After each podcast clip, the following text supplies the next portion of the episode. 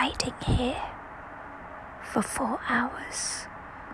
I think they're asleep now, but I can't be sure.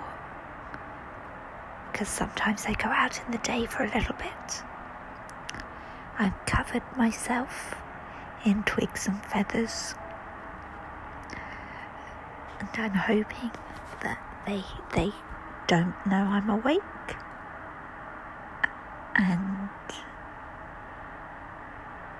that somebody will hear this. I'm right at the back of the tree. I've been here for two days and one night.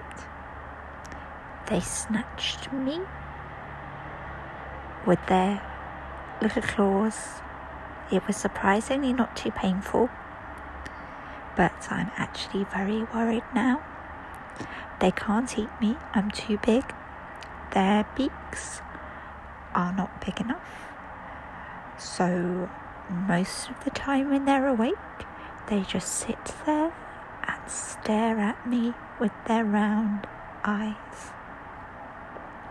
If you don't hear from me in the next two days, please come and search for me.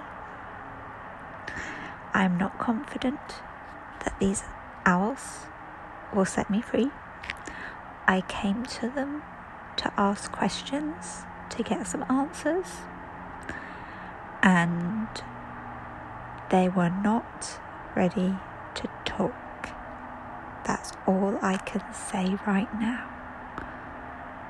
I'll call again when I can, but I'm scared they'll break my phone.